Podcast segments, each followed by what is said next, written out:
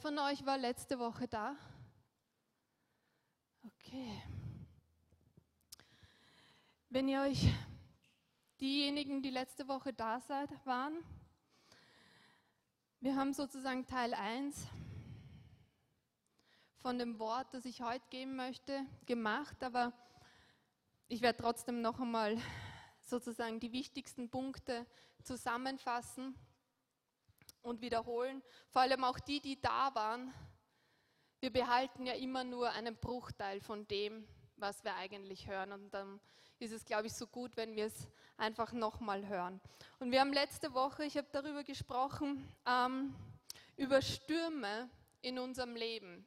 Und wenn ich, und wenn ich jetzt über Stürme spreche, nein, danke, wenn ich jetzt über Wenn ich jetzt über Stürme spreche, dann meine ich in erster Linie die Stürme, wo wir scheinbar alles richtig gemacht haben in unserem Leben und trotzdem kommt eine Schwierigkeit, trotzdem kommt irgendein Problem, trotzdem kommt eine Situation, wo wir uns fragen, wo kommt die her? Es gibt hausgemachte Stürme. Wisst ihr, was ein hausgemachter Sturm ist? Das ist, wo wir uns selbst in eine Situation bringen, die negative Konsequenzen zur Folge hat. Das ist eine Situation, in die wir uns hineinbringen, weil wir entweder Gott gar nicht kennen und sein Wort, oder weil wir seinem Wort nicht gehorchen, weil wir Sünde in unserem Leben haben und so weiter und so fort. Das sind hausgemachte Stürme, weil irgendwann kommt die Konsequenz unseres Verhaltens und mit der müssen wir umgehen. Und aus solchen Stürmen gibt es eigentlich nur einen Weg hinaus, und das ist die Buße und die Umkehr, und ähm, um diesen Sturm wieder zu verlassen. Aber das sind eigentlich nicht die Stürme, von denen ich heute sprechen möchte und von denen wir letzte Woche gesprochen haben, sondern die Stürme, wo du zum Beispiel ein klares Wort vom Herrn bekommen hast und bumm, bist du in einem Sturm, obwohl du gehorsam bist, obwohl du das tust, was Gott zu dir gesprochen hat, obwohl du im Glauben etwas empfangst, und boom, bist du in einer Situation, wo du dir denkst, hm, wo kommt das jetzt her? Was habe ich falsch gemacht? Und in den meisten Fällen hast du nichts falsch gemacht, sondern im Gegenteil, du hast etwas richtig gemacht. Und dafür haben wir uns einen, einen Abschnitt im Römerbrief angeschaut und haben fünf Säulen sozusagen herausgearbeitet für diejenigen, die da waren. Und das wollen wir jetzt nochmal durchgehen. Das ist sozusagen eine Gebrauchsanleitung, eine Gebrauchsanweisung oder eine Navigation durch den Sturm. Und wir haben, nachdem wir uns letztes Mal diese, diese Verse angeschaut haben, uns ein Beispiel dann angeschaut von, von, von Menschen, die Die hatten diese Gebrauchsanweisung und wussten offensichtlich nicht ganz, wie sie sie anwenden sollen, weil sie haben es nicht wirklich ganz erfolgreich durch den Sturm geschafft. Ähm, mit der Gnade Jesus ja, aber wir haben gesehen, dass sie in der Mitte des Sees, in, in der Mitte des Sturms dann eigentlich, wenn Jesus nicht da gewesen wäre, wären sie wahrscheinlich abgesoffen. Heute wollen wir uns ein Beispiel anschauen, wo eine Frau diese Gebrauchsanweisung wohl Ähm, gekannt hat und sie auch angewendet hat. Und wir werden uns anschauen, wie erfolgreich sie dadurch durch den Sturm gegangen ist und am Ende dann ihre Verheißung wirklich in Händen gehalten hat, erfüllt. Und so gehen wir jetzt kurz durch die Römerstelle noch einmal, und zwar Römer fünf, eins bis fünf, und dort heißt es: Nachdem wir nun aufgrund des Glaubens für gerecht erklärt worden sind, haben wir Frieden mit Gott durch Jesus Christus, unseren Herrn. Durch ihn haben wir freien Zugang zur Gnade bekommen, die jetzt die Grundlage unseres Lebens ist. Und im Glauben nehmen wir das auch in Anspruch. Darüber hinaus haben wir eine Hoffnung, die uns mit Freude und Stolz erfüllt. Wir werden einmal an Gottes Herrlichkeit teilhaben. Doch nicht nur darüber freuen wir uns, wir freuen uns auch in den Nöten, die wir jetzt durchmachen. Denn wir wissen, dass Not uns lehrt, durchzuhalten. Und wer gelernt hat, durchzuhalten, ist bewährt. Und bewährt zu sein, festigt die Hoffnung. Und in unserer Hoffnung werden wir nicht enttäuscht, denn Gott hat uns den Heiligen Geist gegeben und hat unser Herz durch ihn mit der Gewissheit erfüllt, dass er uns liebt. Und die fünf Punkte, die wir da letztes Mal herausgearbeitet waren, haben, war zum ersten die Rechtfertigung durch den Glauben. Der zweite Punkt, Zugang zu seiner Gnade durch Glauben, dass wir Überwinder durch den Glauben sind. Wir haben über Hoffnung gesprochen als Punkt vier und Liebe als Punkt fünf. Paulus sagt hier, nachdem wir aufgrund des Glaubens für gerecht erklärt worden sind, und ich habe letzte Woche gesagt, sobald wir als Christen hören, ah, es geht um die Rechtfertigung durch Glauben, schalten wir oftmals schon, mal, schon ab und denken uns, okay, naja, warten wir mal kurz, ähm, bis dieses Thema vorbei ist, weil da geht es ja eigentlich nicht mehr, es geht mich eigentlich nichts mehr an, weil ich bin ja eigentlich schon, ähm, ich kenne Jesus Christus schon in meinem Leben, ich bin da schon durch. Äh, und somit ist das jetzt für alle Ungläubigen im Raum, und wenn ich damit fertig bin, oder wenn der Prediger damit fertig ist, dann können wir wieder sozusagen zurückschalten. Aber mir war es so wichtig, dass wir das für uns, die, die wir eigentlich schon glauben, die wir schon gerechtfertigt sind durch Jesus Christus, durch sein Werk, das er am Kreuz für uns getan hat, und wir somit durch den Glauben Zugang haben zum Vater, dass wir uns bewusst werden, dass wenn wir glauben, es passiert keine physische Veränderung mit uns. Wir werden physisch Kinder Gottes, oder Jesus erklärt, dass wir werden nicht nochmal natürlich wiedergeboren, oder? In Johannes drei. Er erklärt, dass Nikodemus dem, dem Rabbi, dass wir nicht wieder natürlich von unserer Mutter wiedergeboren werden können, sondern die Wiedergeburt, diese Rechtfertigung durch den Glauben ist eine geistliche Veränderung, eine geistliche Veränderung, etwas, das in unserem Geist stattfindet. Und was passiert? Der Prophet Hesekiel hat vorausgesagt, dass er seinen Geist, dass Gott seinen Geist in uns hineinlegt. Und so oft vergessen wir das, oder? Wir wissen es schon irgendwo, aber in diesem Bewusstsein zu leben, dass wir Gottes Geist in uns haben und damit alle Ressourcen des Himmels. Jede Ressource des Himmels lebt somit in uns. Und dann haben wir gesagt, was Hand in Hand damit geht, ist der Zugang, den wir ähm, Wie, wie, wie sagt er hier, den freien Zugang zu der Gnade bekommen. Wir haben zu seiner Gnade durch unseren Glauben Zugang bekommen. Und es wurde unsere Lebensgrundlage. Kannst schon zum Punkt zwei übergehen? Genau. Die Jeanette hat das heute schon so schön im Abendmahl gesagt. Die Gnade ist ein unverdientes Geschenk. Die Gnade Gottes, die uns zugesprochen wurde, indem wir an Jesus Christus geglaubt haben, ist ein unverdientes Geschenk. Wir haben nichts, absolut gar nichts dafür getan. Und sie wurde zu unserer Lebensgrundlage. Wir leben nicht mehr länger außerhalb dieser Gnade, sondern wir leben in der Gnade Gottes. Und ich habe dann gesagt, was ist denn diese Gnade? Wie zeigt sich die denn ganz praktisch in unserem Leben?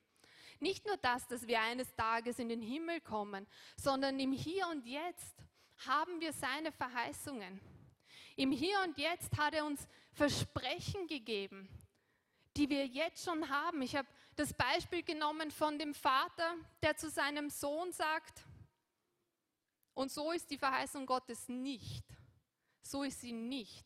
Es ist nicht ein Vater, der zu seinem Sohn sagt, schau mal, in einem Jahr, wenn du dann sechs Jahre alt wirst, dann schenke ich dir ein Fahrrad, wenn du das Jahr über brav bist.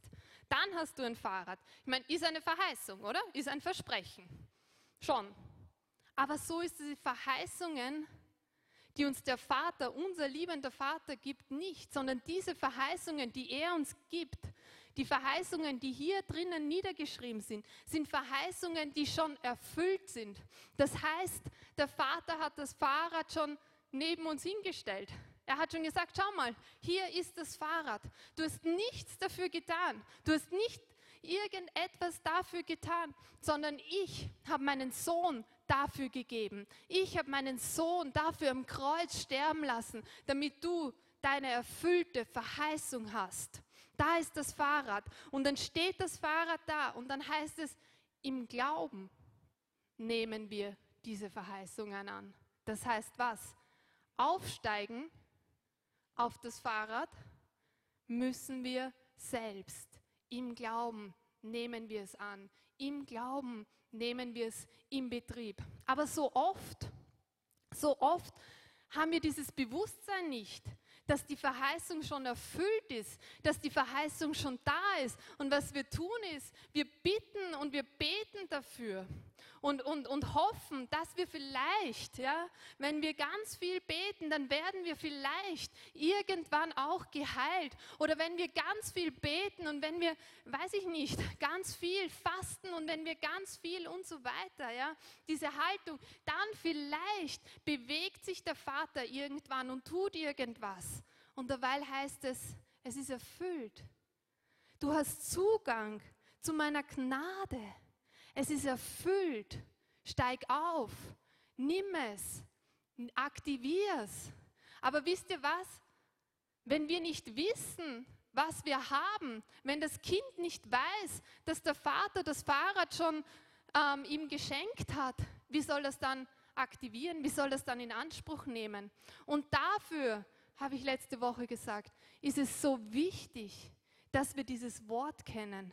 Der Geist Gottes lebt in uns.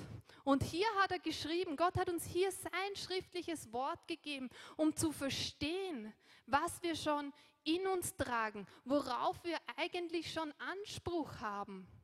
Nur wenn wir das nicht kennen und wenn wir das nicht verstehen, dann wissen wir nicht, dass da ein Fahrrad steht, das schon uns gehört und das wir eigentlich schon in Betrieb nehmen können. Und dann werden wir uns auch nicht freuen, oder? Wenn du nicht weißt, was du hast, wirst du dich nicht freuen. Das Kind freut sich, wenn es sieht, oh, da ist ein Fahrrad. Und ich krieg's nicht erst in einem Jahr, wenn ich mich gut benehme und gut aufführe und brav bin und der Mama helfe. Nein, ich habe jetzt schon mein Fahrrad. Wow, so cool, oder? Und das ist die Freude, wenn wir verstehen, was das bedeutet, dass wir Zugang zu seiner Gnade haben und dass das unsere Lebensgrundlage ist, dass alles, was er uns versprochen hat in seinem Wort, unsere Lebensgrundlage ist, dann werden wir uns auch freuen und dann können wir uns auch freuen. Ähm, weil ich glaube, da drin ist vieles, das, wo wir wirklich Grund haben, uns zu freuen. Aber Paulus geht einen Schritt weiter und er sagt dann, er spricht dann über die, über die Nöte, oder? Die, unser, die, unser Leben, die in unser Leben hineinkommen. Und es sagt ihm, ich habe hier die, die Übersetzung etwas korrigiert.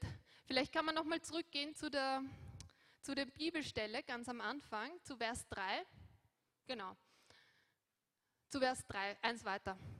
Danke. Und zwar, ich finde eigentlich die Übersetzung ja recht gut, aber hier habe ich sie ein bisschen korrigieren müssen, weil ich glaube, dass wir uns nicht über die Not freuen.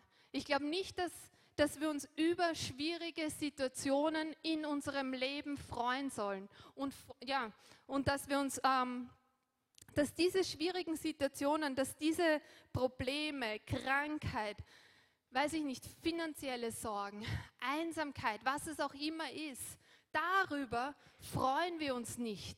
Warum? Weil alles, was von uns stiehlt, alles, was von uns raubt, alles, was von uns wegnimmt, kommt nicht von unserem Vater im Himmel, sondern kommt vom Teufel. Und ich freue mich nicht über irgendwelche Dinge, die vom Teufel kommen. Ich freue mich nicht, wenn der Teufel irgendetwas ähm, in mein Leben hineingibt, das von mir stiehlt. Und über etwas freuen bedeutet ja, dass wir uns freuen, dass es da ist. Ja, wenn ich mich über eine Person freue, dann freue ich mich darüber, dass sie da ist. Und dann möchte ich sie ja gemütlich bei mir machen. Und dann möchte ich ja, dass sie da ist und lange bleibt und so weiter. Aber die Not möchte ich doch nicht, dass es sich bei mir gemütlich macht, oder? Ich habe dieses, dieses Bild, dieses Beispiel im Kopf. Wenn du in deinem Wohnzimmer unter deiner Couch eine Klapperschlange findest, was machst du dann? Also ich meine, außer dass du vielleicht dich irgendwo auf den Tisch setzt und wartest, dass irgendwas passiert. Aber eigentlich normalerweise, wenn du eine Klapperschlange in deinem Haus, in deiner Wohnung findest, dann wirst du die so schnell wie möglich, auf was, keine Ahnung, welche Art und Weise, aber du versuchst sie so schnell wie möglich zu killen, oder? Du freust dich nicht darüber, dass sie da ist. Nein, du möchtest sie so schnell wie möglich aus deinem Haus draußen haben. Und du denkst dir wahrscheinlich auch nicht, naja, ich setze mich mal hin, weil vielleicht hat die ja Gott zu mir geschickt, damit ich was lernen kann. Who knows? Vielleicht sollte ich von etwas Tödlichem oder das mir tödlich sein kann in meinem Leben etwas lernen. Nein, oder? Glaube ich nicht, dass, dass man das macht. Und ich glaube auch nicht, dass du dir denkst, hm, aber vielleicht hat es Gott zugelassen in meinem Leben, dass mich etwas Tödliches beißt, damit ich was lerne. Nein, machst du auch nicht. Du wirst schauen, dass du sie so schnell wie möglich aus deinem Haus, aus deiner Wohnung hinauskriegst. Aber mit den Nöten, mit den Problemen, mit den Schwierigkeiten gehen wir manchmal so um, oder? Wir freuen uns drüber, dass sie da sind, weil vielleicht könnten wir ja irgendwas davon lernen und in der Zwischenzeit killen sie uns. Es heißt dann weiter, dass die Not uns lehrt, durchzuhalten. Auch da korrigiere ich noch einmal die Übersetzung. Weil im Griechischen steht da nicht lehren, sondern da steht, dass die Not etwas in uns hervorbringt, dass sie etwas aus uns herausholt. Gott hat sein Wort und den Heiligen Geist, um uns zu lehren. Er braucht nicht die Dinge des Teufels, um uns zu lehren. Er hat sein Wort und seinen Heiligen Geist. Und davon lasse ich mich belehren, aber nicht von Schwierigkeiten oder Nöte, wo ich eigentlich sagen muss, hey, da ist die nächste Tür, im Namen Jesu, verschwinde aus meinem Leben. Ich warte nicht drauf, bis mir der tödliche Biss verpasst wird. Amen.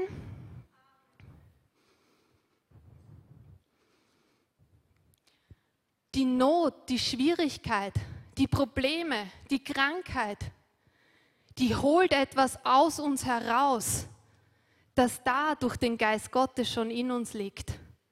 Eine Ressource, die da ist und die wir sonst vielleicht nicht gebrauchen würden, aber in dieser Situation kommt es heraus, bringt es heraus und das ist Geduld. Geduld, die da durch den Geist Gottes in uns liegt und Geduld ist nichts anderes als wie die Fähigkeit im Glauben über einen längeren Zeitpunkt durchzuhalten. Das ist Geduld, wenn wir im Glauben stehen, über einen längeren Zeitpunkt. Wir denken manchmal, Geduld ist etwas wahnsinnig Passives, oder? Oh, wir setzen uns hin und warten, bis der Sturm vorbeizieht und hoffen, dass Gott rechtzeitig eingreift, bevor wir absaufen, wie ich letzte Woche gesagt habe, oder?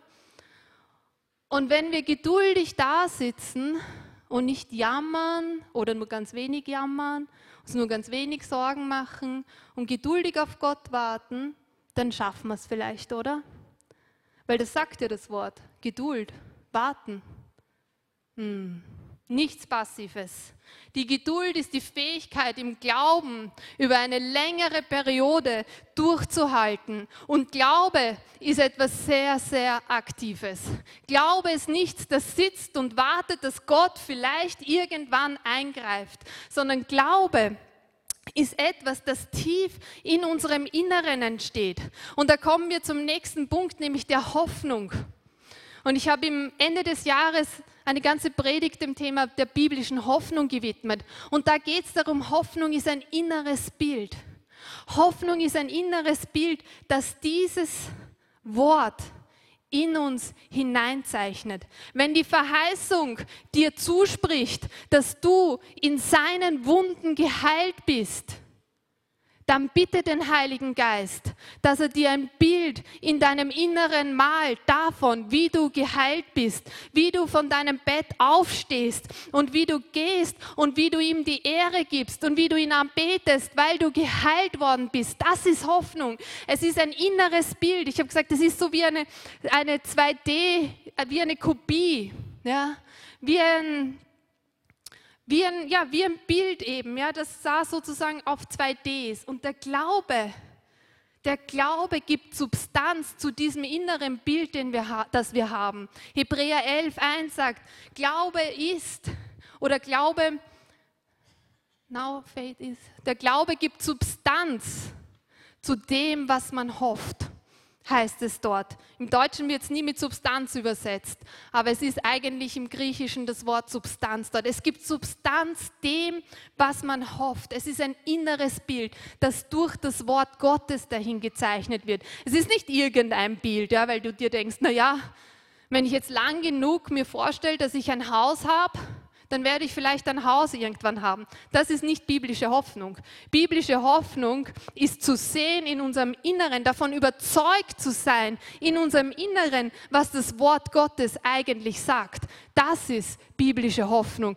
Dieses, dieses Wort, dass es in dich ein Bild hineinprägt und der Glaube gibt dem Substanz. Der Glaube ist davon überzeugt, was dein inneres Bild ist, was dieses Wort in dich hineingezeichnet hat.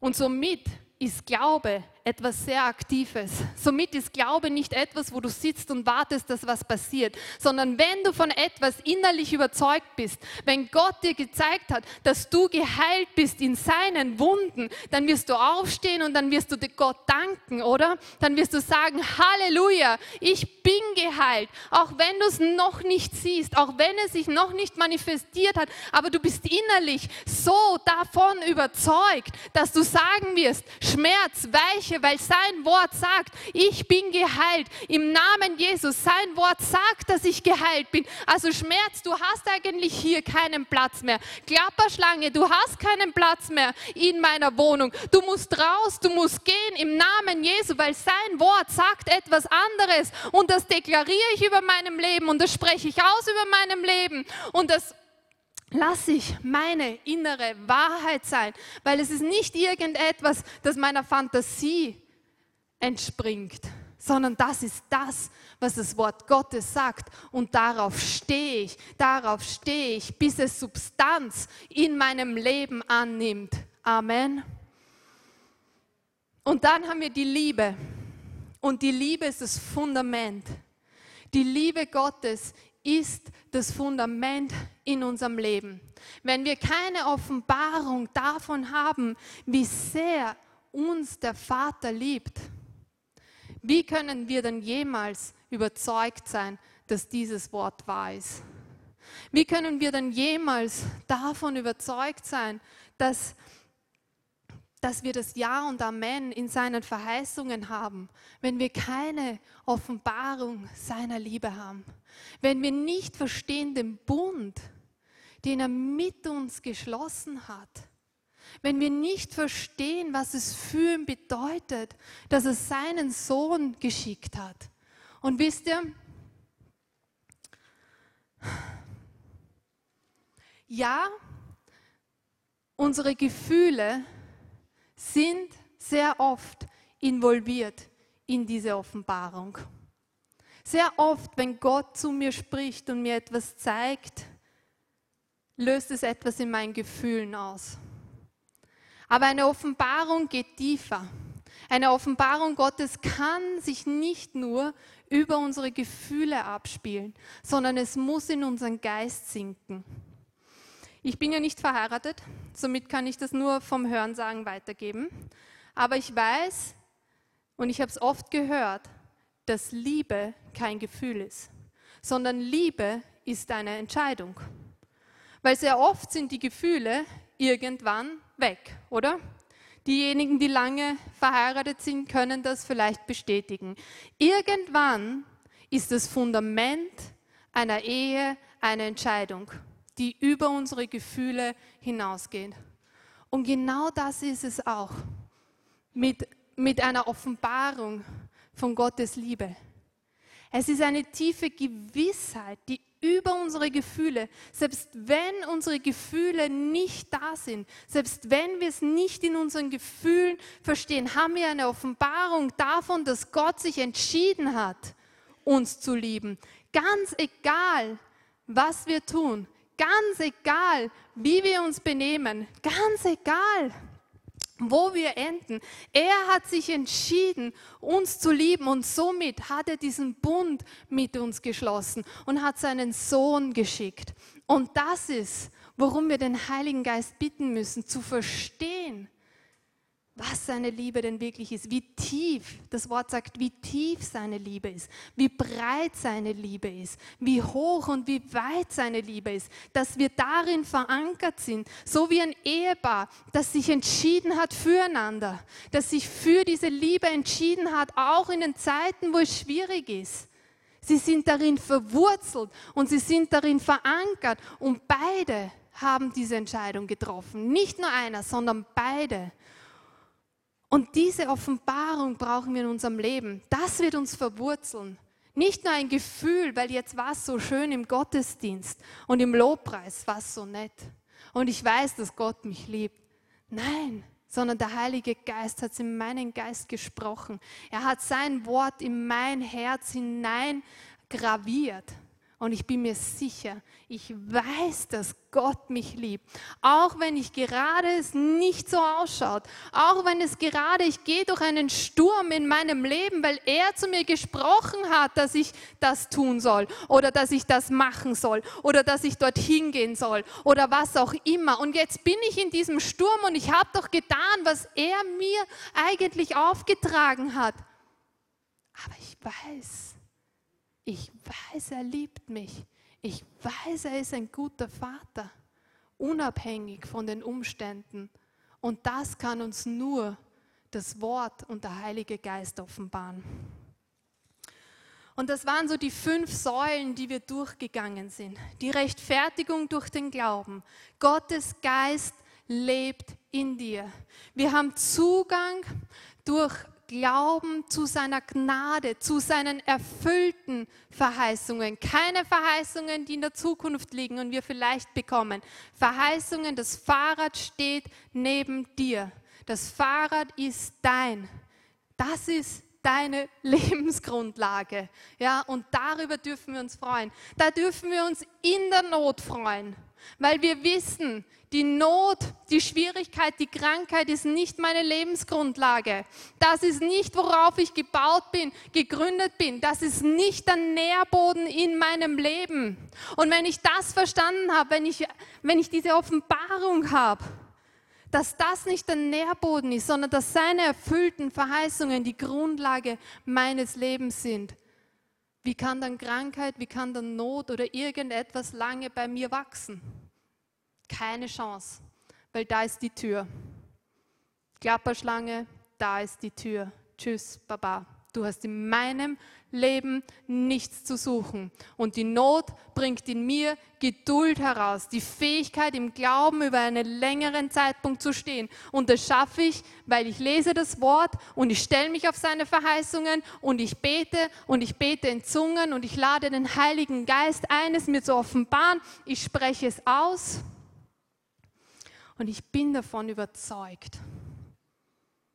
Und dann die Hoffnung. Ein Bild, das das Wort Gottes in uns zeichnet, von seiner Realität, von seiner Realität, nicht von unserer Realität, nicht das, was wir sehen, sondern von seiner Realität und die Liebe Gottes, in der wir verwurzelt und gegründet sind, auch wenn es so ausschaut, als hätte uns Gott verlassen, auch wenn es so ausschaut, dass er uns in den Sturm geschickt hat. Wir wissen, dass er ein guter Vater ist und dass er uns liebt. Und die Geschichte, die wir uns jetzt anschauen, diese Frau hat diese fünf Dinge in ihrem Leben ganz klar ähm, gefestigt gehabt. Ganz klar gefestigt gehabt. Und wir schauen uns an, wie sie durch den Sturm geht. Wir finden sie, sie hat keinen Namen. Wir kennen ihren Namen nicht. Ähm, aber wir finden sie in zweiten Könige im Alten Testament vier, acht bis achtundzwanzig. Und wir werden uns die Geschichte anschauen. Das eine, was ich dazu sagen muss, es ist eine Geschichte aus dem Alten Testament. Gewisse Dinge waren anders, sie haben unter einem anderen Bund gelebt, als wir heute leben. Jesus Christus war noch nicht auf die Erde gekommen, war noch nicht Mensch geworden, ist noch nicht am Kreuz gestorben. Wir hatten noch, sie hatten noch nicht Zugang zur Gnade durch Glauben und trotzdem, trotzdem hat sie gewisse Prinzipien oder gewisse Wahrheiten in ihrem Leben gelebt, die sie durch den Sturm gebracht haben und die wir, mit denen wir uns identifizieren können, von denen wir lernen können. Und zwar in zweiter Könige vier, acht heißt es: Und es geschah eines Tages, da ging Elisa nach Schunem hinüber.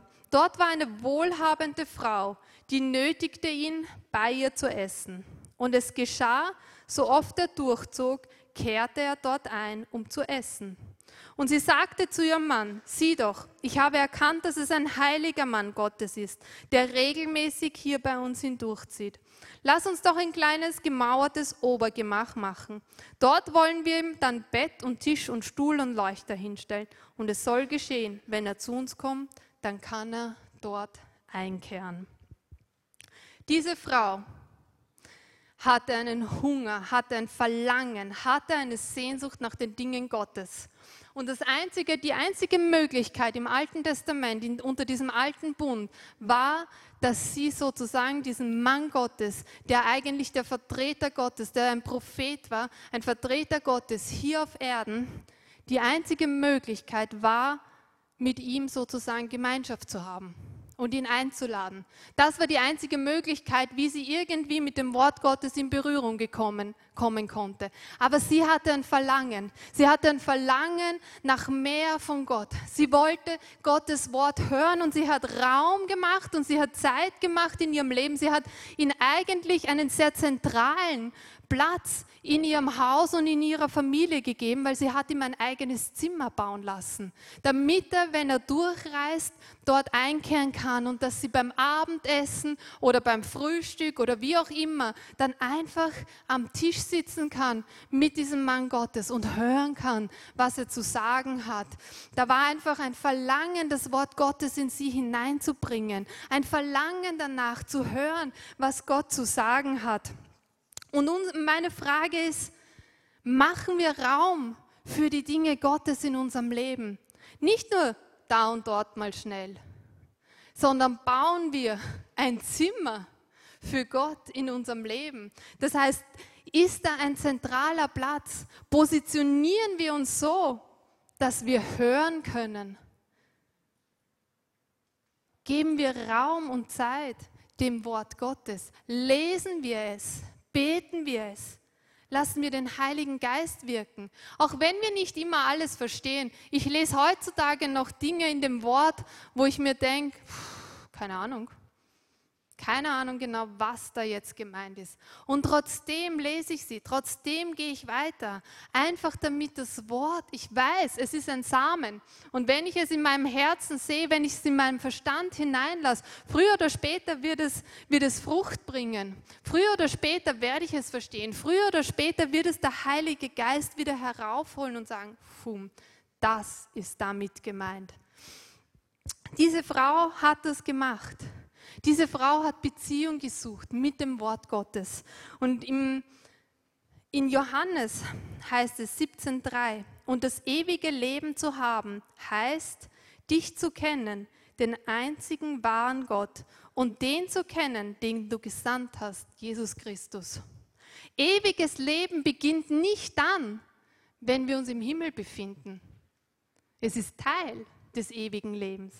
Aber hier heißt es, das ewige Leben ist, Gott zu kennen und den, den er gesandt hat, Jesus Christus. Und das Wort für kennen ist im Griechischen ein Wort, das spricht von einer sehr intimen, einer sehr nahen Beziehung.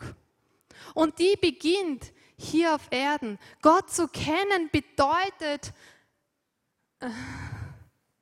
ich sage es jetzt mal so salopp, ja, nicht einen One-Night-Stand mit Jesus zu haben, ganz ehrlich. Nicht einmal kurz, hm, hm, schauen wir mal. Ja, wisst ihr, was ich meine? Nicht mal so kurz, na gut, ich schlage jetzt mal das Wort schnell auf und schauen wir mal, was passiert. Nein, sondern er spricht davon, das Wort, das da verwendet wird, ähm, ist das Wort für eine intime Beziehung. Im Alten Testament wird es dafür verwendet, so wie Mann und Frau sich treffen. Ja? Und er spricht natürlich nur bildhaft davon, spricht jetzt nicht wirklich. Ja? Und diese Frau hat jetzt auch keine intime Beziehung mit dem Mann Gottes gehabt, versteht mich nicht falsch. Ja? Was ich sagen möchte ist, so eine Beziehung braucht Zeit. So eine Beziehung braucht eine Entscheidung. Das möchte ich damit sagen. Eine intime Beziehung mit jemandem braucht einfach Raum und braucht einen zentralen Platz in unserem Leben. Das ist, was uns das Wort hier sagen möchte, wenn es so ein Wort verwendet. Dann möchte es sagen, gibst du Zeit, Raum, Platz und einen zentralen, ähm, einen zentralen Platz in deinem Leben. Das bedeutet es, Jesus zu kennen. Das bedeutet es, das Wort Gottes zu kennen. Zu investieren, Zeit zu investieren hier, nicht erst dann im Himmel, wenn wir mal im Himmel sind. Und ich habe letzte Woche das Bild genommen, dass ähm, du stehst vor einem Minenfeld und du weißt, es gibt keinen anderen Weg durch dieses Minenfeld hindurch. Du musst da durchgehen. Und das ist so ein Bild für unser Leben, so ein Bild für diese Welt. Ja?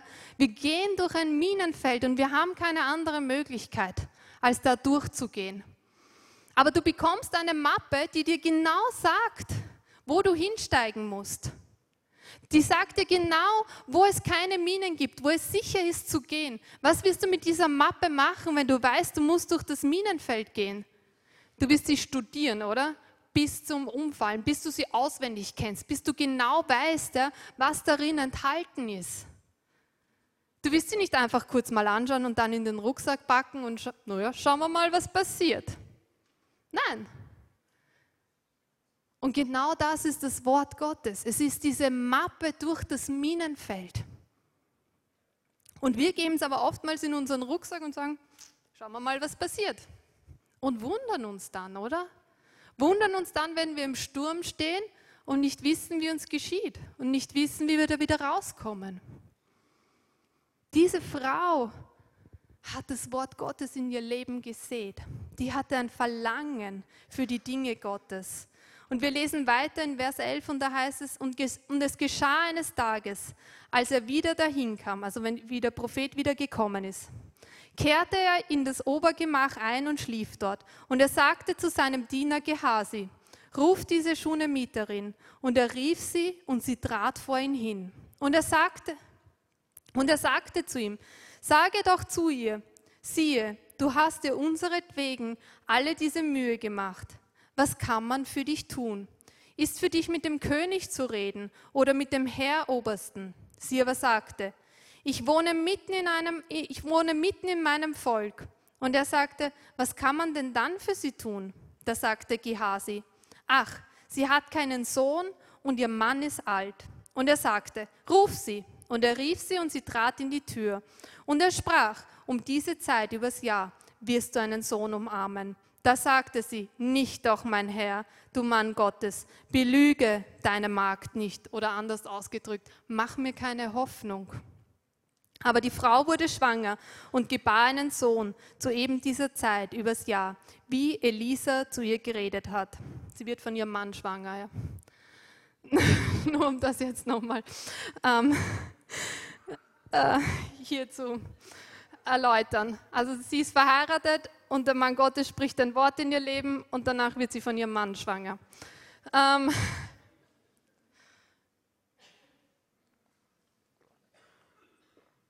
ich schwitze schon. Okay, nachdem wir das jetzt ähm, besprochen hätten. Also wir sehen, das Wort Gottes hat Auswirkungen in ihrem Leben, oder? Es gibt Frucht, von dem sie hat Zeit mit dem Wort Gottes verbracht. Und es hat in ihr gearbeitet, oder? Da war eine Stelle in ihrem Leben, wo sie die Hoffnung aufgegeben hat. Da war ein Punkt in ihrem Leben, wo sie vielleicht über Jahre hinweg gehofft hat, wo sie über Jahre hinweg oh, darauf gewartet hat, dass etwas passiert. Und es ist nicht passiert. Und irgendwann hat sie das begraben. Und wisst ihr, wenn, wenn, wenn wir nicht mehr hoffen, dann können wir auch nicht enttäuscht werden, oder? Aber wenn wir nicht mehr hoffen, dann können wir auch unseren Glauben nicht aktivieren. Wenn wir aufhören zu hoffen, dann können wir unseren Glauben nicht aktivieren, weil dann ist kein Bild mehr da. Dann ist keine Grundlage für unseren Glauben mehr da. Und dieser Mann Gottes spricht das Wort aus und holt wieder Hoffnung in ihr heraus. Es reinigt, das Wort Gottes reinigt in ihr. Und wir sehen, dass sie es annimmt und dass sie glaubt und dass sie schwanger wird. Und das macht das Wort Gottes auch in unserem Leben. Wenn wir es lesen, wenn wir zulassen, dass es in unser Leben kommt, dann reinigt es uns. Dann holt es Dinge heraus, wo wir vielleicht aufgehört haben zu hoffen, wo wir so lange gehofft haben und es hat sich nichts getan, es hat sich nichts bewegt und wir haben uns einfach gedacht, na gut, wir müssen einen Weg, um das herumzufinden oder wir müssen lernen, damit zu leben. Ich glaube, das ist sehr oft, oder? Wir müssen lernen, einfach mit etwas zu leben. Und die Frau hat begonnen, die hat gelernt, mit ihrer Kinderlosigkeit zu leben. In ihrer Kultur hatte das ja weitwirkende Auswirkungen, keinen Sohn zu haben, kein Kind zu haben. Aber sie hat gelernt, damit zu leben. Und das ist das Wort Gottes. Es kommt und es zeigt seinen Finger und zeigt, ah, schau mal, hier hast du eine Wunde, hier ist etwas, hier ist ein Wunderpunkt, hier ist etwas, wo du mich reinlassen musst, hier ist etwas, wo ich dir meine Liebe und meine Güte offenbaren möchte, hier möchte ich, dass du wieder zu hoffen beginnst. Ich kenne das in meinem eigenen Leben und das ist gekommen, weil ich gelesen habe und plötzlich mir dachte, uff, wusste nicht einmal, dass es da eine Wunde gibt, aber offensichtlich, uff, spricht mich das gerade sehr an. Und er reinigt und bereitet den Boden vor, die gute Erde, damit sie das Wort empfangen kann. Und sie empfängt das Wort und sie glaubt und es bringt Frucht. Sie wird schwanger. Und das Kind wuchs heran und es geschah eines Tages, da ging es zu seinem Vater hinaus, zu den Schnittern. Und es sagte zu seinem Vater, mein Kopf, mein Kopf. Und er sagte zu dem Knecht, trag ihn zu seiner Mutter. Der hob ihn auf und brachte ihn zu seiner Mutter. Und er saß auf ihren Knien bis zum Mittag. Dann starb er. Dann starb er. Dann starb er. Das nenne ich einen Sturm. Das nenne ich einen plötzlichen Sturm im Leben dieser Frau. Sie hat ein Wort Gottes. Sie glaubt, sie ist gehorsam. Sie nimmt es an, es produziert Frucht, alles schaut so aus, als würde es aufwärts gehen. Dann stirbt das Kind. Echt?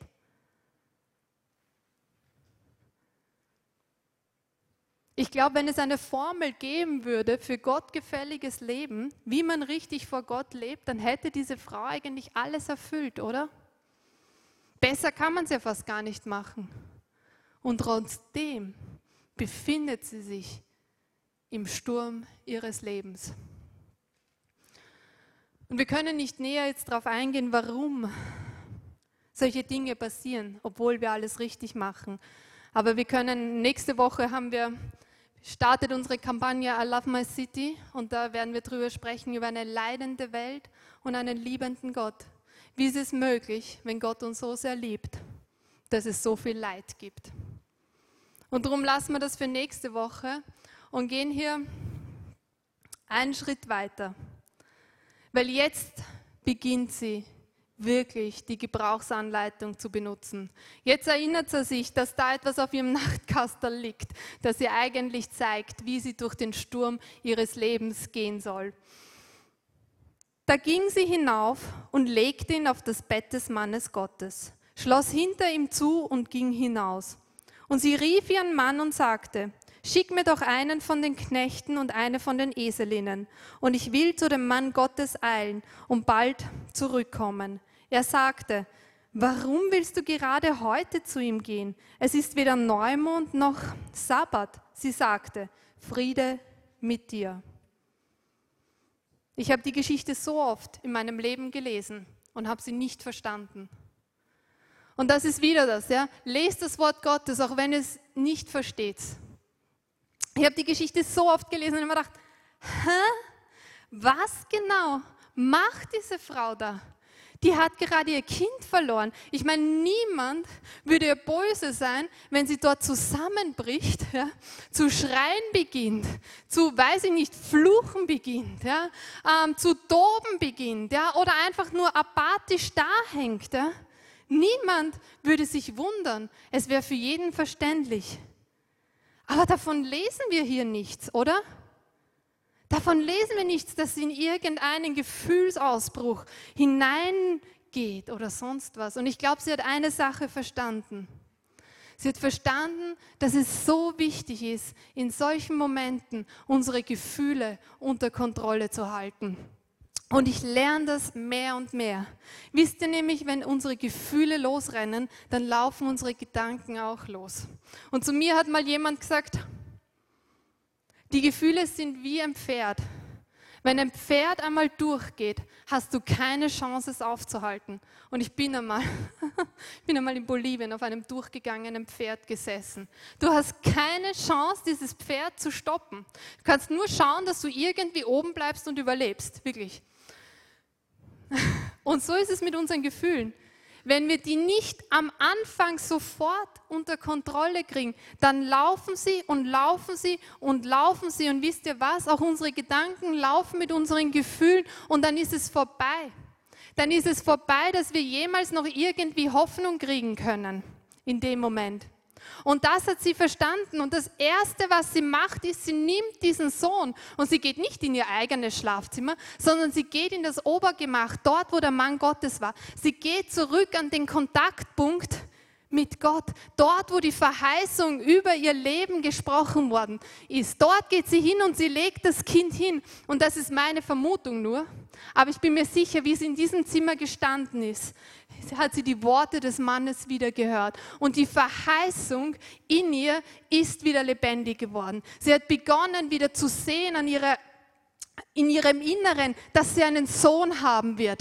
Das bedeutet, dass sie Anerkennung, Respekt haben wird, dass sie eine Altersversorgung hat. Sie hat wieder gesehen und erkannt, da hat Gott zu mir gesprochen, da hat er zu mir gesagt, er hat mich nicht vergessen. Da hat er mir durch diese Verheißung gezeigt, wie sehr er mich liebt.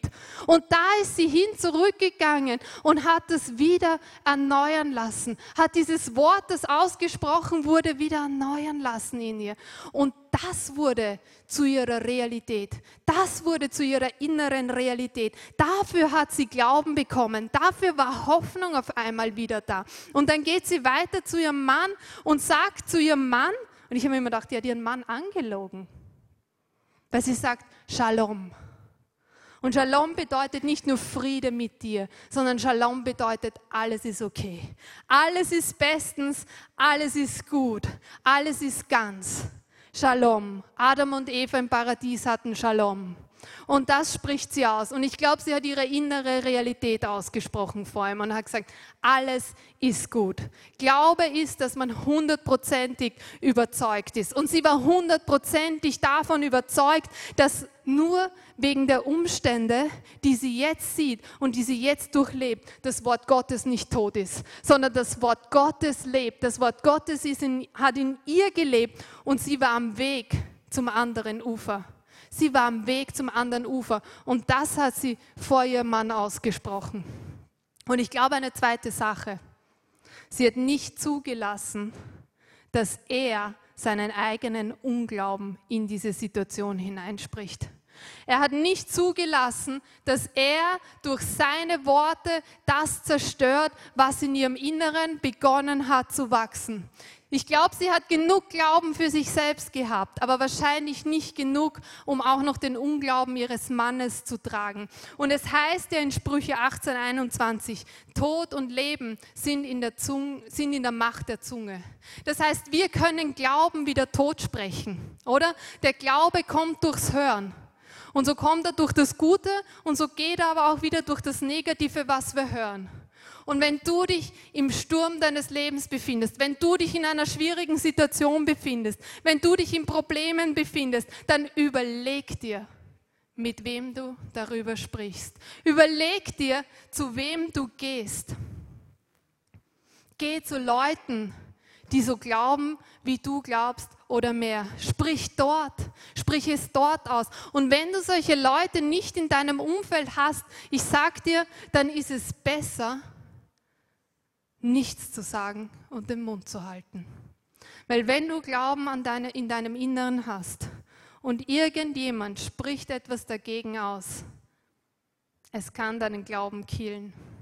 Und diese Frau wusste das. Und sie wusste, dass sie, dass sie noch einen weiten Weg vor sich hatte und dass sie für diesen Weg Glauben brauchte. Und sie hat nicht zugelassen, dass irgendetwas ihren Glauben erstickt, umbringt, raubt oder sonst was. Und sie sattelte die Eselin und sagte zu dem Diener: Treib nur immer fortan, halte mich nicht beim Reiten auf, es sei denn, dass ich es dir sage. So zog sie hin und kam zu dem Mann Gottes auf dem Berg Karmel. Und es geschah, als der Mann Gottes sie von Ferne sah, da sagte er zu seinem Diener Gehasi: Siehe da, die Schunemiterin.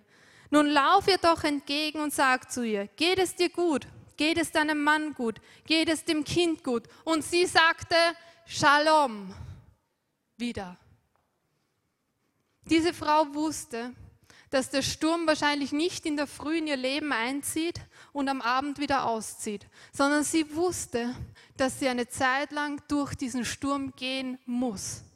Aber was sie verstanden hat, ist, obwohl sie einen Weg vor sich hatte, bestimmt sie das Tempo durch den Sturm. Deswegen hat sie ein Reittier gewählt und deswegen hat sie gesagt: Okay, let's go, full speed. Wir sprechen zu niemandem, wir bleiben nirgends stehen, wir halten uns nicht irgendwo auf, sondern wir gehen da einfach durch, bis wir dort sind. Nicht einmal der Diener des Mannes Gottes konnte sie aufhalten. Sogar zu dem hat sie gesagt: Shalom, es ist alles okay, von dir möchte ich auch nichts hören, deine Meinung möchte ich zu dem Thema auch nicht wissen. Ich möchte direkt zum Wort Gottes gehen, ich möchte direkt zum Mann Gottes gehen. Und das hat sie gemacht und nichts hat sie aufgehalten. Und ich kenne das aus meinem eigenen Leben. Ich bin in einem Sturm und manchmal wird es sogar gemütlich da drin. Weil da kann man mal dort reden und mal da reden und mal dort im Selbstmitleid vergehen und mal da und mal dort. Und dann habe ich sowieso gleich am Anfang mal meine Gefühle freien Lauf gelassen und die sind gerannt und ich fange sie nicht mehr ein. Angst ist in mein Leben eingezogen und, und Sorge ist in mein Leben eingezogen und Verzweiflung ist in mein Leben eingezogen und alles ist negativ und du bist in der Abwärtsspirale. Und dann brauchst du wahrscheinlich ein bisschen länger durch den Sturm.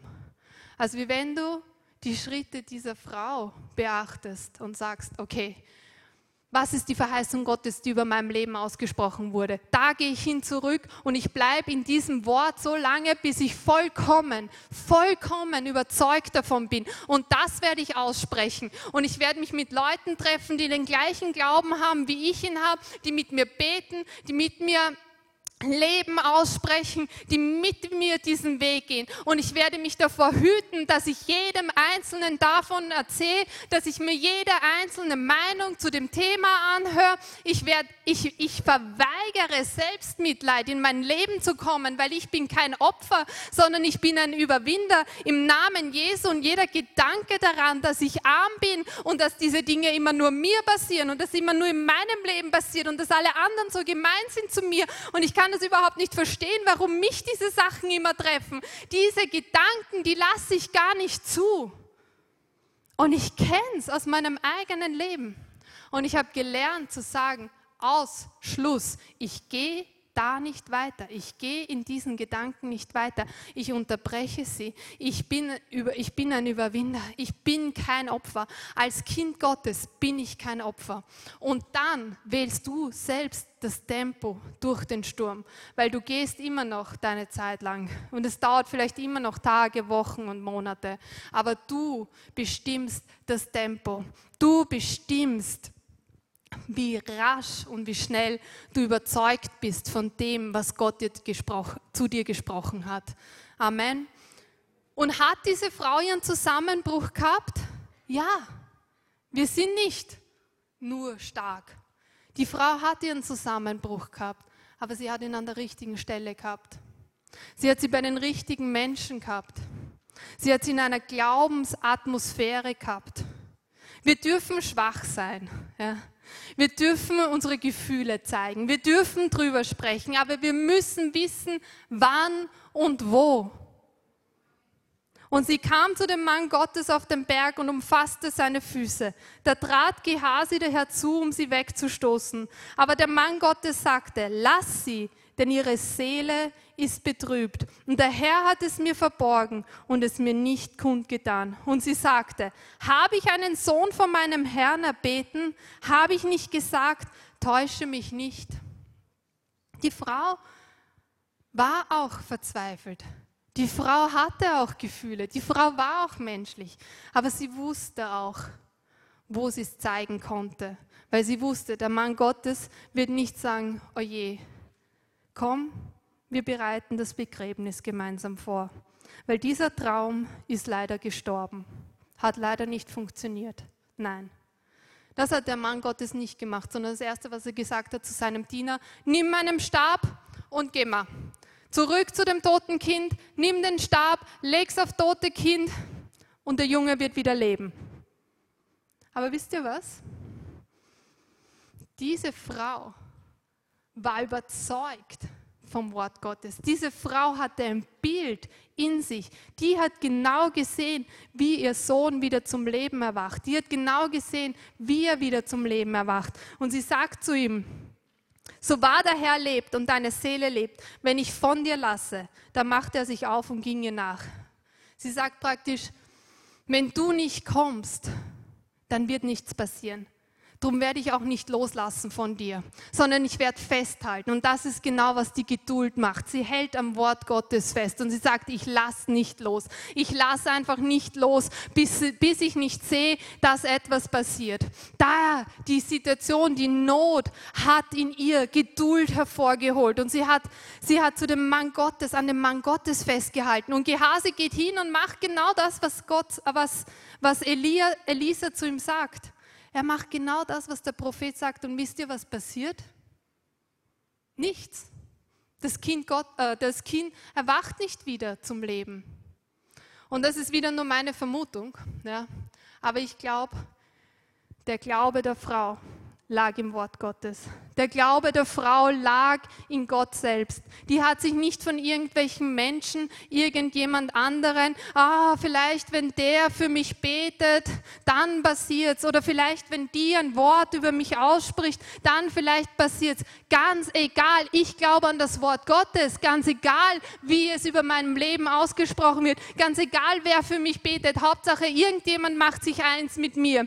Ich glaube nämlich nicht an das, was Gott sozusagen durch Menschen macht, sondern ich glaube an das, was das Wort Gottes tut. Und daran halte ich fest. Daran halte ich fest. Ich werde das Leben meines Kindes nicht davon abhängig machen, wer mit mir betet, sondern ich mache es davon abhängig, was das Wort Gottes zu mir sagt. Amen. Und das hat sie gemacht. Sie hat am Wort Gottes festgehalten und sie hat gesagt, nur wenn du gehst, nur wenn du gehst. Und er ist gegangen und das, und das Kind ist zum Leben erwacht. Und sie hat ihren Sohn zurückbekommen. Und sie hat,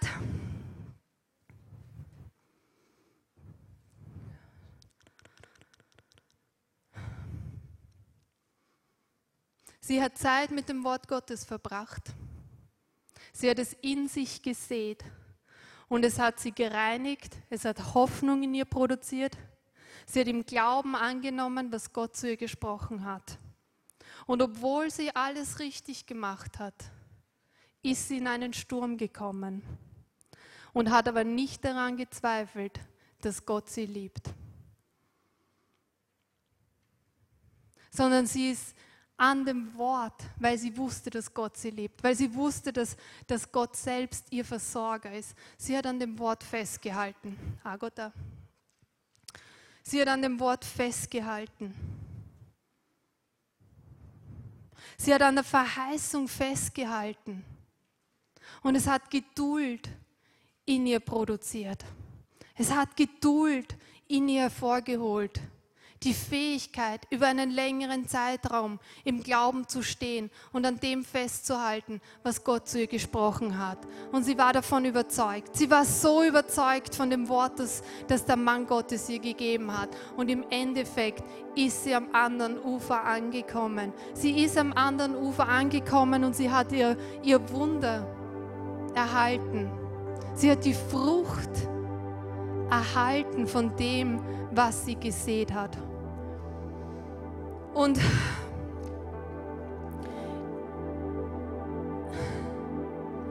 ich bin heute früh oder eigentlich den Vormittag im Gebet gewesen und habe mir gedacht, okay, ich möchte nicht nur einfach wieder hineinstreuen, wer von euch geht gerade in einen Sturm und braucht Gebet oder so. Weil ich weiß, wir haben alle Situationen in unserem Leben, die stürmisch sind. Wir sind alle am Weg zum anderen Ufer. Und wir haben alle Momente, wo wir glauben, wir saufen ab in der Mitte des, des Sees. Und wir haben alle Stürme in unserem Leben, die vielleicht schon länger andauern. Und somit habe ich den Herrn gefragt und ich habe gesagt, Heiliger Geist, was ist es? Was möchtest du weitergeben? Was möchtest du sprechen? Und ich habe da einiges aufgeschrieben und ich brauche jetzt meinen mein Zettel. Und der Heilige Geist hat zu mir gesagt, ein Sturm, der nicht hausgemacht war, also ein Sturm, wo wir eigentlich alles richtig gemacht haben. Ein Sturm, wo wir dem Wort Gottes gefolgt sind und trotzdem ist er in unser Leben gekommen. So ein Sturm kann zu einem hausgemachten Sturm werden, weil wir dem Teufel eine Einladung aussprechen, weil wir Türen öffnen durch Selbstmitleid, Zweifel, negative Worte, Worte des Selbstmitleids oder Worte, die wir zulassen, und die von anderen über unser Leben ausgesprochen werden. Weil wir diese Dinge stärker umarmen und einladen zu bleiben.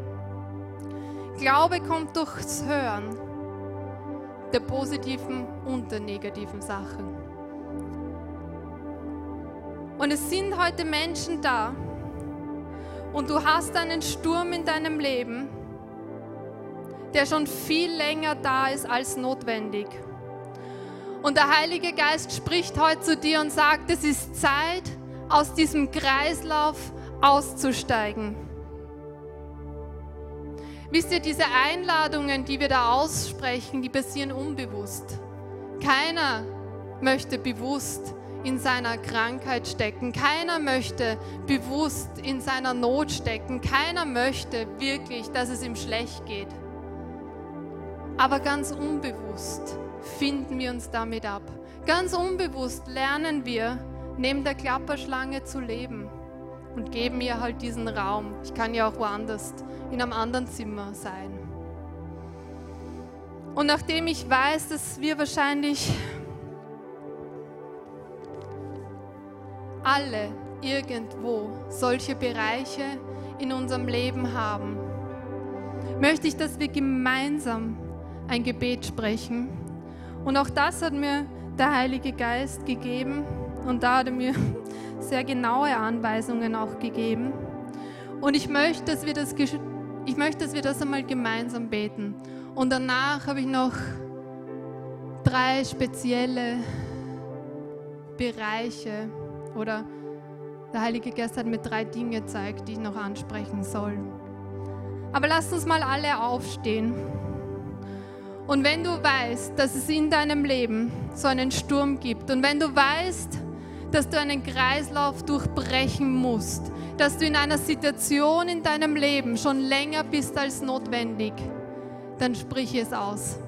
Dann sprich es voller Glauben aus. Dann lass es in dir ein Bild produzieren und, und, und Dort wo, wir, dort, wo wir Buße tun und dort, wo wir umkehren, dort schließen wir Türen und wir öffnen Türen für den Heiligen Geist, dass er hineinkommen kann und das Wort Gottes in uns Frucht bringen kann, so wie es bei dieser Frau in ihrem Bereich der Kinderlosigkeit getan hat. Vater, und ihr könnt mir nachsprechen, all diejenigen, die das wollen. Vater, ich tue Buße in einem Bereich meines Lebens, wo ich den Sturm eingeladen habe zu bleiben. Ich tue Buße von den negativen Worten, die ich in dem Sturm über mich und über andere ausgesprochen habe. Ich tue Buße, wo ich den Umständen mehr Glauben geschenkt habe als deinem Wort. Ich tue Buße, dass ich deine Liebe und deine Autorität im Sturm unterschätzt habe und daran zweifelte. Im Namen Jesu proklamiere ich Frieden in diesen Sturm. Im Namen Jesu gebiete ich der Not, aus meinem Leben zu weichen. Heiliger Geist, ich lade dich ein, in dieser Woche meine geistlichen Ohren zu öffnen und deine Verheißung für meine jetzige Situation zu erneuern.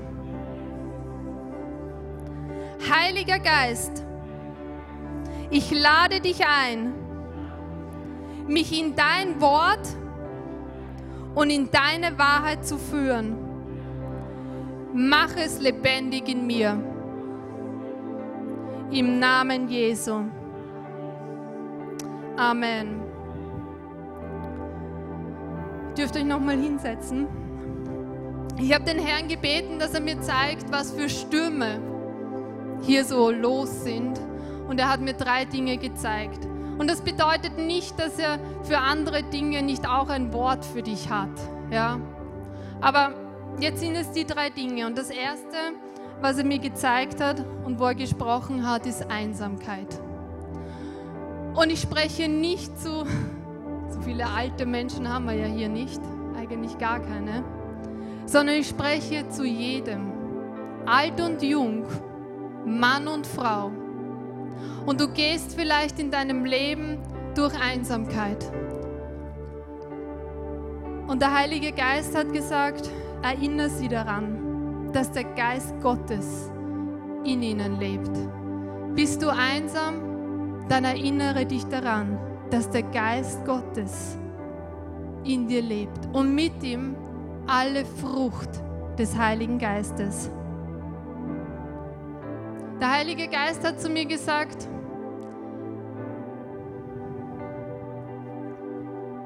wir wählen Einsamkeit. Wir sind nicht einsam, aber Einsamkeit ist eine Entscheidung. Du hast vielleicht begonnen, dich einsam zu fühlen. Und in dem Moment hast du es nicht unterbrochen, sondern du hast es angenommen. Du hast begonnen, dich in deinem Selbstmitleid zu wiegen. Du hast begonnen, ja, ich weiß nicht was. Aber der Heilige Geist hat zu mir gesagt, Einsamkeit ist eine Entscheidung. Einsamkeit wählt man, weil wir tragen den Geist Gottes in uns und wir tragen mit dem Geist Gottes die Freude und den Frieden und die Liebe Gottes in uns. Und die Frage ist, worauf baust du? Worauf baust du? Es ist eine Entscheidung zu sagen, ab hier stoppe ich Einsamkeit. Ich lasse Einsamkeit nicht mehr länger zu in meinem Leben, weil es lebt der Geist Gottes in mir. Im Namen Jesu gebiete ich Einsamkeit zu weichen. Im Namen Jesu, überall dort, wo Menschen sich einsam fühlen, gebiete ich der Einsamkeit zu weichen und ich setze den Geist Gottes frei. Im Namen Jesu, in jedem Einzelnen, der jetzt mit Einsamkeit kämpft. Im Namen Jesu, dass es zu sprudeln beginnt. Freude, Friede, Liebe. Dass wenn du nach Hause kommst und dich heute hinsetzt auf deine Couch, dass Gedanken der Freude da sind, dass ein tiefer Friede da ist, ein tiefes Bewusstsein, dass du nicht alleine bist, sondern der Geist Gottes mit dir. Im Namen Jesu, erinnere dich, Einsamkeit ist eine Entscheidung. Wir wählen Einsamkeit und wir müssen sie nicht wählen. Im Namen Jesu. Das nächste, das er mir gezeigt hat, ist Selbstwert. Und Selbstwert ist kein Frauenproblem. Nicht nur Frauen kämpfen mit ihrem Selbstwert, sondern auch Männer. Der Teufel kommt in unser Leben nicht, um uns irgendetwas zu lehren, sondern er kommt, um zu stehlen, zu rauben und zu töten. Und alles, was in deinem Leben von dir stiehlt, ist eine Klapperschlange. Alles, was von dir nimmt und sagt, du bist es nicht wert, du kannst das nicht, du wirst es niemals schaffen, alle anderen sind besser als du, alle anderen werden es weiterbringen als du, du bist nicht geliebt und du wirst auch nicht geliebt sein und dich sieht man nicht, weil du bist unsichtbar und keiner wird jemals an dich glauben. Das sind Dinge, das sind Gedanken, die es aus deinem Leben stehlen. Das sind Dinge, wo du dich schwach fühlst, wo du dich klein fühlst, wo du dich verdammt fühlst, wo du dich als Verlierer fühlst. Und diese Dinge kommen nicht von deinem Vater im Himmel. Amen. Und diese Dinge, da ist die Tür. Da ist die Tür. Gedanke, da ist die Tür. Tschüss, Baba. Sondern alles, was wahr, was ehrbar, was gerecht, was rein, was liebenswert, was wohllautend ist, alles Lob und alles, was vollkommen ist, alles, was dich aufbaut, all das, was dich erbaut, alles das, was dich nach vorne bringt, all das kommt von deinem Vater im Himmel. Und das kannst du annehmen und darauf kannst du schauen. Er spricht gute Dinge über dich aus. Und wenn du dir denkst, kein Mensch, niemand sagt jemals was Gutes über mich, okay, dann geh ins Wort Gottes, weil dein Vater hat viel Gutes über dich zu sagen. Beginn damit. All diese Dinge aus dem Sturm hinaus sind Prozesse, wo wir unseren Verstand, unsere Gedanken erneuern müssen. Beginn, deine Gedanken zu erneuern. Im Namen Jesu stehe ich auf gegen, gegen diese Probleme des Selbstwerts. Ich stehe auf gegen die Lügen des Teufels, die wir bei uns im Wohnzimmer zu Hause horten, die wir umarmen, die wir annehmen, die wir neben denen wir leben. Im Namen Jesu, ich cancel alles, was uns hinunterzieht, alles, was uns hinuntermacht, alle, jede Lüge des Feindes, die aus unserem Leben stiehlt, die uns zurückhält, unsere, Erfülle, unsere Berufung zu erfüllen. Im Namen Jesu durchbreche ich das. Im Namen Jesu spreche ich aus, dass alles, was gut und alles, was vollkommen ist, kommt von unserem Vater des Lichts. Und Heiliger Geist, ich bitte dich, dass du jetzt diejenigen, die mit Selbstwert kämpfen, erfüllst mit deinem Wohltuenden und deinem Wohllautenden, deinem Ehrbaren, deinem Reinen, deinem heiligen Wort erfüllst. Heiliger Geist, sprich zu ihnen, wie du sie siehst. Sprich zu ihnen und zeig ihnen dein Bild von ihnen im Namen Jesu. Im Namen Jesu, das nehmen wir an. Und der dritte Sturm ist chronische Krankheit. wenn du hier bist und du kämpfst mit einem Leiden in deinem Leben schon so lange, nämlich so lange, dass es zu deiner Identität wurde, dass du dir gedacht hast, okay, ich kann leider nicht ohne ihm leben. Ich kann leider nicht ohne dieser Krankheit, diesem Schmerz, was es auch immer ist. Ich kann leider nicht ohne dem Leben, also werde ich lernen, mit ihm zu leben.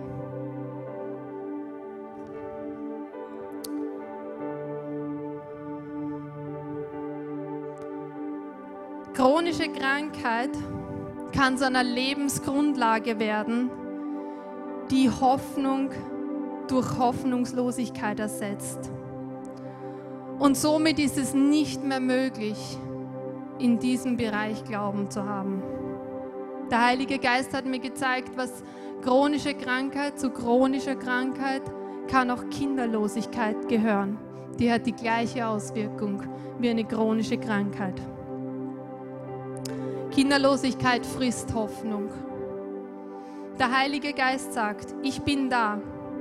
Ich sehe dich, ich höre dich, ich spüre deinen Schmerz.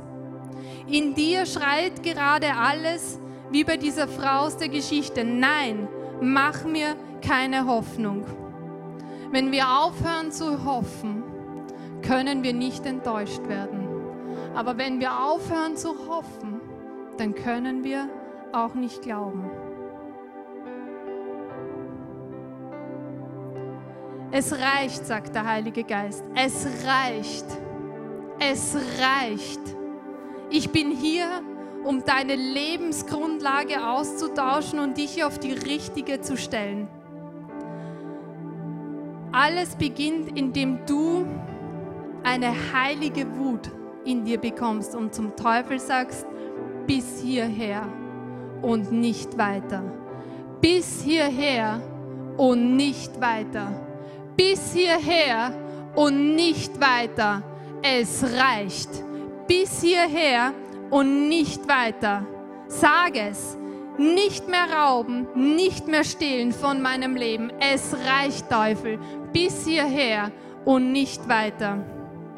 Der Heilige Geist möchte dir ein neues Bild geben, aber er braucht deine Einladung dazu.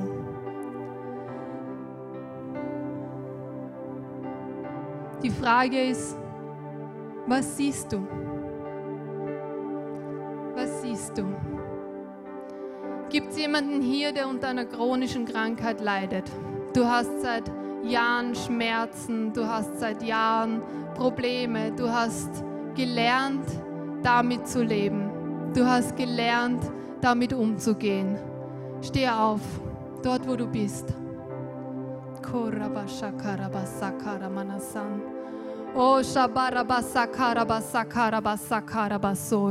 Oh, sprich es aus. Es reicht. Es reicht. Krieg eine Wut. Du darfst auf den Teufel eine Wut haben. Du musst die Dinge des Teufels in deinem Leben nicht akzeptieren. Du musst Krankheit und Schmerz in deinem Leben nicht akzeptieren. Hey, wir müssen so eine Attitude kriegen. Wir müssen eine Haltung bekommen, wo wir sagen, aus, es reicht. Es reicht. Bis hierher und nicht weiter. Und ich gebe dir nicht mehr Raum in meinem Leben, sondern du musst gehen. Im Namen Jesu. Korabasha karabasa karabasai. Oh sabarabasho kurabasa karabasai. Es reicht, Teufel, sprich es aus. Wo sind die Wütenden? Korabasa karabasa karabasai. Im Namen Jesu. Im Namen Jesu. Es reicht. Es reicht. Du darfst nicht länger stehlen. Du darfst nicht länger rauben. Heute stehe ich auf und ich gebiete dir zu gehen. Und ich lade den Heiligen Geist ein. Ich lade den Heiligen Geist ein, mir ein neues Bild zu geben. Weil ich werde nicht länger leben damit. Ich werde es nicht länger annehmen in meinem Leben, sondern ich sehe mich geheilt. In seinen Wunden bist du geheilt. Du darfst dich geheilt sehen. Du darfst dich sich so identifizieren. Letzte Woche haben wir gesagt, wir dürfen uns mit Jesus identifizieren. Der, der im Sturm geschlafen hat, im Namen Jesu, Korabasai, im Namen Jesu nehme ich Autorität an über den Schmerz.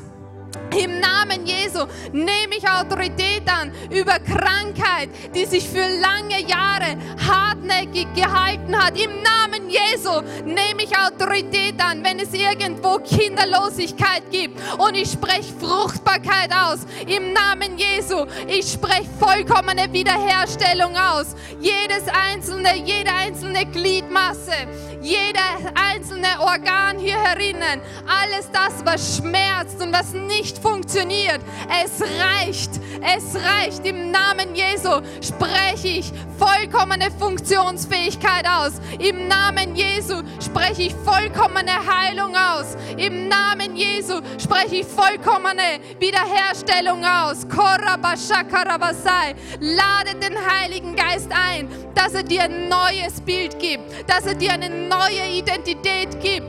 Du, er ist willig zu heilen. Er ist willig. Er ist willig. Seine erfüllten Verheißungen stehen schon da. Nimm sie an. Sieh dich geheilt. Beginn auch so zu, zu handeln, als wärst du geheilt. Im Namen Jesu. Korabashai. Ich rufe Hoffnung. Hoffnung auf. Im Namen Jesu. Ich rufe Hoffnung auf. Im Namen Jesu. Korabashakarabasai. Ich binde jede Lüge des Feindes, dass du nie geheilt sein wirst. Das ist eine Lüge.